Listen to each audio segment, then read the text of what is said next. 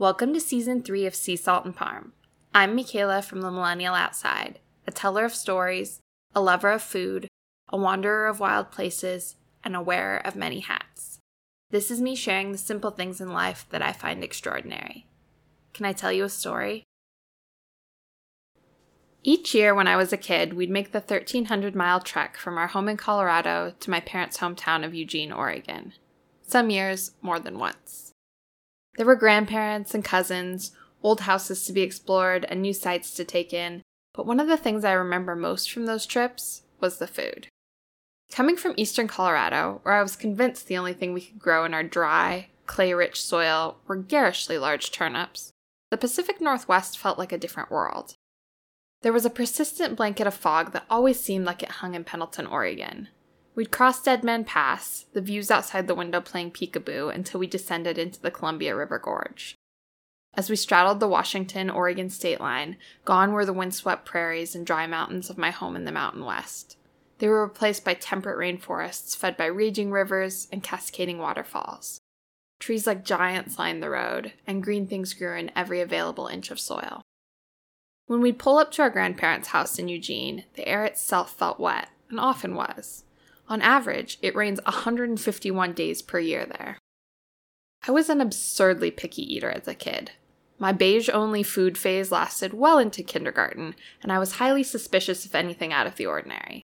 One morning, my sister and I sandwiched between my dad and my grandpa in his old pickup truck, towing a boat behind us as we headed up the Mackenzie River to go fishing. I spent the entire drive obsessing over the fact that I'd watched my grandma put mayonnaise on my sandwich that morning and had been too scared to tell her I was a strictly anti-condiment type of a kid. We spent the day on the river pulling in fish, which my grandpa would later smoke. I don't think anyone managed to convince me to actually try the floppy trout we caught along the river. But I remember being in awe of the fact that you could pull real food out of nature like that. When we fished at home, we'd pull in teeny tiny brook trout that we'd throw back, if we were lucky. When we drive out to the coast, there was creamy clam chowder served out of bread bowls at a spot on the water called Moe's. There was saltwater taffy that I'm convinced tastes the best when it's made under an ocean breeze, even though you can find it in every tourist town in America. Then there were the blackberries. My mom's dad, my papa, lived in a beautiful old house on a hill. Papa and his wife, Bee, were adventurers and world travelers, and their house was full of interesting things that each held a story. While I loved poking around their house, it wasn't very kid-friendly, per se.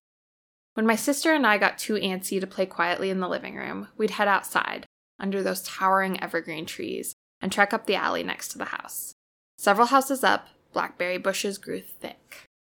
My dad warned us that here, blackberries were often seen as a weed and were sprayed with poison as such, but in my papa's alley, the neighbors let the blackberries grow thick. We'd fill buckets and bowls and whatever we could with the sweet berries, eating fistfuls of them as we harvested. Now, I know that Colorado has its own bounty to give, if you know where to look. Hatch green chilies and Palisade peaches and Olathe sweet corn. But the abundance of this land will never quite compare to the Pacific Northwest. Amongst the jumping salmon and the sugar-sweet blackberries and the bounty from the sea, there's one food from Oregon that I often overlooked as a kid, but have been thinking about a lot lately. Oregon's state nut is round and little, with a caramel-colored husk and a creamy white interior. It's grown in orchards across the state, and until I was in college, I only knew it by its French drive name, which is what my grandparents called it, a filbert. I'd somehow managed to make it seventeen years without ever having tried Nutella until my future sister-in-law introduced me to it. I know some people eat it on crepes, or maybe dip strawberries in it or something. There's nothing quite as pleasurable as eating Nutella straight out of the jar with a spoon, which is how Kelly first offered it to me. While everyone else on our backpacking trips is eating tuna out of tinfoil packets, I'm eating Nutella with a spoon. That, or mini brie. Thanks to Nutella, most of you probably know Oregon's state nut by its English drive name, the hazelnut. A little over three months ago, a sweet little puppy joined our family. She's a sort of caramel honey color on top with a creamy white belly. We'd seen her picture on Petfinder a week before we actually got to meet her. We spent days lobbing potential names back and forth, and even after we brought her home, we called her Puppy for a solid day before Topher suggested Hazelnut. It was perfect. At the time, the name just slid into place, but if you know me, you know that I'm prone to find, or create, depending on your viewpoint, deeper meaning in most things. Before I was born, my parents had a dog named Izzy. After Izzy, there was Zoe, who I grew up with. My first puppy's name was Rosie, with a Z, and then, of course, there was Mackenzie. Like her predecessors, Mackenzie was an all-black female dog. She was named after the river in Oregon my dad grew up fishing on. She was my heart dog. The moment I saw her in the shelter at age twelve, pushed to the back of the kennel by the bigger, louder puppies, her ears pinned back in fear, our eyes met and those little ears popped up tall, I knew she and I were destined to be best friends. She was supposed to be my little sister's dog, but life has a funny way of working out. At eighteen, there was no place for Kenzie in our changing family, something I felt deeply myself at the time, so she and I went to college together. We lived in a studio apartment where she taught me to love hiking, slept on my bed when I got scared living on my own, and licked away my tears when I got lonely. Late on Friday nights, after I'd finished my shift making pizzas, I'd pick her and my overnight bag up, and we'd drive the two hours down to where Topher lived.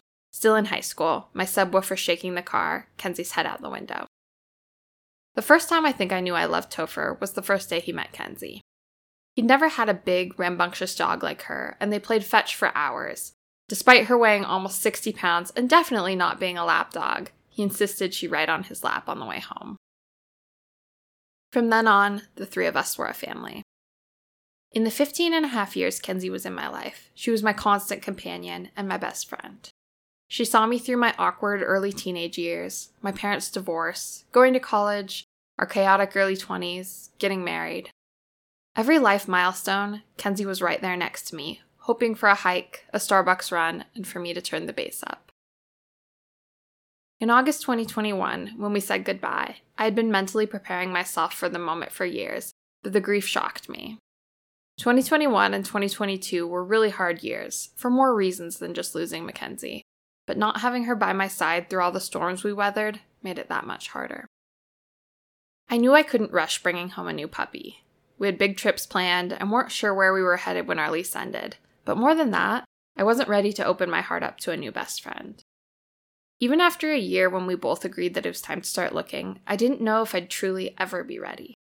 We went to the animal shelter one Sunday afternoon and sat in the yard with an adorable, squirmy puppy who wouldn't stop licking Topher's face, and I could see his heart melting, but we went home without her.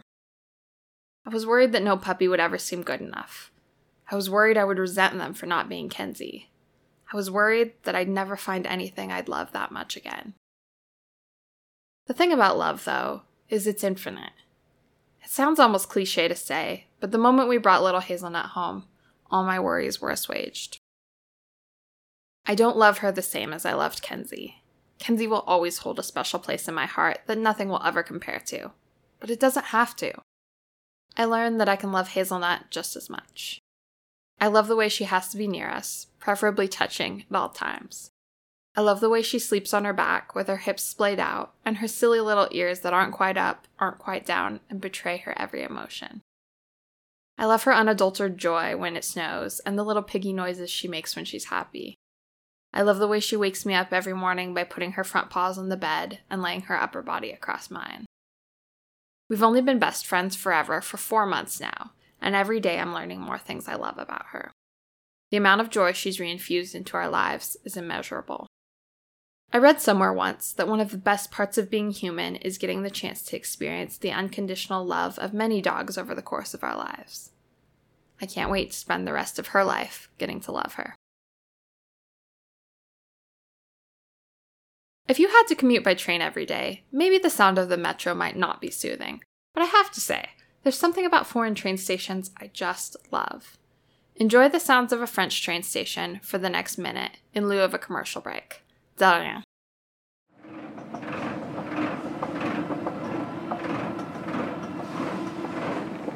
Direction étoile, prochain train dans une minute, le suivant dans quatre minutes.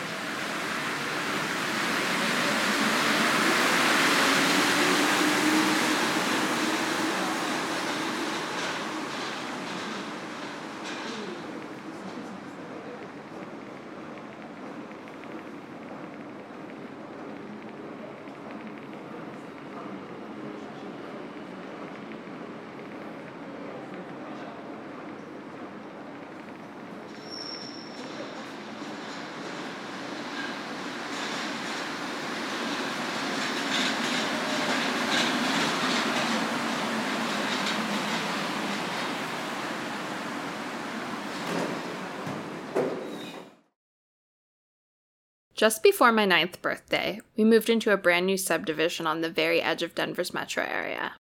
It was a golf course community, and the course itself was pretty much the only thing out there. The impossibly short, manicured greens a stark relief against the golden prairie grasses. On one side of the subdivision was a paved road named after the gun club it led to. To the south was the city dump, and to the east, the road quickly turned to dirt, the very edge of civilization. An old woman who had lived in one of the farmhouses that dotted the prairie once told me and my little sister that the mafia used to take those that had wronged them out to that dirt road, chased them with their cars, and shot them down. Driving home at night, everything was pitch black, and we were so far out there, we didn't get pizza delivery for several years. I loved it. Ours was the thirty-fourth house built, which meant my entire childhood was spent watching my neighborhood grow up. The first year the pool opened, the heater was broken the whole summer. We'd find frogs and mice and baby rabbits floating in the frigid water in the mornings, the wildlife confused by the prairie turning into suburbia. For a while, the lot next to ours was where all the fill dirt and sand was staged for construction. We'd take our matchbox cars out to the giant piles, being careful to avoid the nails and chunks of rebar that were always strewn about in our bare feet. It was a long time before other kids moved in, so we made friends with the foremen at the construction trailers and baked them cookies and brownies, riding our bikes down the street, our pet rabbits in the baskets to deliver them. In some neighborhoods, the telltale jingle of an ice cream truck sends folks scrambling for cash, but on our street, the sound of mariachi music being blasted from the speakers of a food truck drew all the construction workers to lunch. On the whole, my mom erred on the side of suspicion, but when it came to food, she was solidly distrustful. My dad would barbecue chicken, and then she'd microwave my sister and I's for a solid minute to ensure it was salmonella-free and outright inedible. Our meals out happened at chain restaurants, and adventurous was takeout food from the local Chinese restaurant. She called the Mexican food trucks that congregated on our street each day roach coaches. Needless to say, we never ate at one, but they fascinated me. The colorful pictures on the side displaying burritos and tacos and tortas, the cheerful music, the colorful glass bottles of jarritos, and the mouth-watering smell that wafted up from them. While the food truck drivers would capitalize on the influx of construction workers by driving around to the various sites at lunchtime, down the highway, another vendor capitalized on the traffic by always being where the construction workers could find her, in the dirt lot at the intersection of the highway and the road that led to the reservoir. We called her the hot dog lady, but she was a coworker of my mom's in a past life. I don't know what led her to buy a hot dog cart and set up on the edge of town, but she was there with her multicolored umbrella and a lawn chair six days a week, selling hot dogs to the construction workers that drove between Home Depot and the subdivisions popping up and getting a fierce tan. By the time I went to college, others had realized the genius in her placement, and that corner turned into an impromptu market. There was a guy who sold sunglasses, folding tables filled with melons or peaches, depending on what was in season, and the local kettle corn vendor, George. Along with hot dogs, Hot Dog Lady also sold the official food of Denver, though that honor wouldn't be bestowed on the humble, tinfoil-wrapped breakfast food until twenty seventeen. I'm sure the food trucks that cruised our neighborhood had far superior versions, but the first time I ever tasted a breakfast burrito was on the side of the highway at the hot dog cart. Denver really and truly is a melting pot. While its roots stem from miners and cowboys, there's no longer big ranches in the area like you'd find in Montana or Wyoming or Texas. Denver's Western heritage is summed up by the yearly National Western Stock Show. There's a huge Hispanic population here, but our city is increasingly seeing immigrants from all over the world. There's tech, but there's also outdoor companies. I'd argue it's hard to put a finger on the pulse of Denver because there's not one thing that defines it. And as it rapidly grows, its personality is ever-evolving. If there's one thing that defines Denver culture, though, it's the breakfast burrito, stuffed with Colorado-style green chili. New York has pizza, Portland has coffee, and we have breakfast burritos. A flour tortilla filled with eggs and potatoes and some sort of breakfast meat, sometimes bacon or sausage, often chorizo, and doused with Colorado-style green chili. This is the most important part. Taco Bell and McDonald's sell breakfast burritos around the country, but it's not the same if it isn't filled with green chili, specifically Colorado-style green chili. On a summer morning at a Denver-area farmer's market, a spicy, smoky smell envelopes the entire street. Follow the smoke and you'll find a batch of Hatch green chilies from New Mexico, being turned in a big cast iron roaster, blistering their green exteriors. Still hot, they go into plastic bags where they steam, the skin shrinking off and leaving behind the flesh of the pepper, ready to be folded into mac and cheese, smashed onto a burger, baked into a croissant, or one of the countless other ways Denver cooks incorporate our favorite seasonal produce into their dishes. The best, though, is green chili. I'll admit, I've tried making green chili multiple times and have always failed. The internet doesn't understand Colorado-style green chili, a thick sauce that's more orange than green, variably spicy, and dotted with chunks of pork. If anyone popularized breakfast burritos made with green chili, it's Santiago's.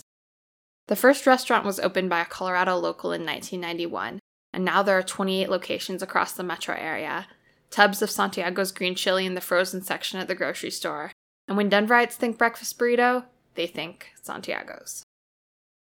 Some managers bring in boxes of donuts for their staff. In Denver, managers bring in plastic bags filled with Santiago's burritos, marked mild, hot, or half and half. The foil-wrapped burritos are thin and spicy, the meat varying based on the day. When you walk into a Santiago's in the morning, there are stacks of burritos rolled and ready to go as soon as you hand over two dollars and seventy-five cents, a well-oiled machine. In college, breakfast burritos became our staple. We'd pick them up on the way to skiing or on the way to the trails. They nursed our first hangovers. At this point, pretty much any place that's open before noon in Denver serves breakfast burritos. I've had them at hipster coffee shops, at hole-in-the-wall Mexican restaurants that share space with auto body shops. Before COVID, when I went to the office, there was a man that drove around the Boulder business parks in a minivan, a faded magnet on the side the only defining feature. Someone with a window view would send out an email, and we'd all come out and stand in line to buy burritos out of his cooler. Once, our two hundred person office broke the corporate golden rule and started a reply-all, many, many, many stanza haiku via email on Breakfast Burrito Man. Everyone has their favorite. Mine is from Black Belly up in Boulder. The whole animal, sustainable butcher puts tater tots in their giant burritos. It's heaven. Topher likes a little spot in the highlands that's been there since time immemorial called Arujos. I think maybe it's like a dog. Everyone thinks they have the best dog, and everyone is right. The East Coast can keep their bacon, egg, and cheese. Austin can have its breakfast tacos. I know that if I ever leave Colorado, one of the things I'll miss the most is a fluffy tortilla, steamed in tinfoil, filled with eggs and potatoes, bacon, cheese, and so much green chili, it's oozing out the bottom. Thanks for listening, friends. If you like Sea Salt and Parm, please subscribe and leave me a rating, which helps the algorithm suggest my podcast to more listeners. You can find me on Instagram at The Millennial Outside.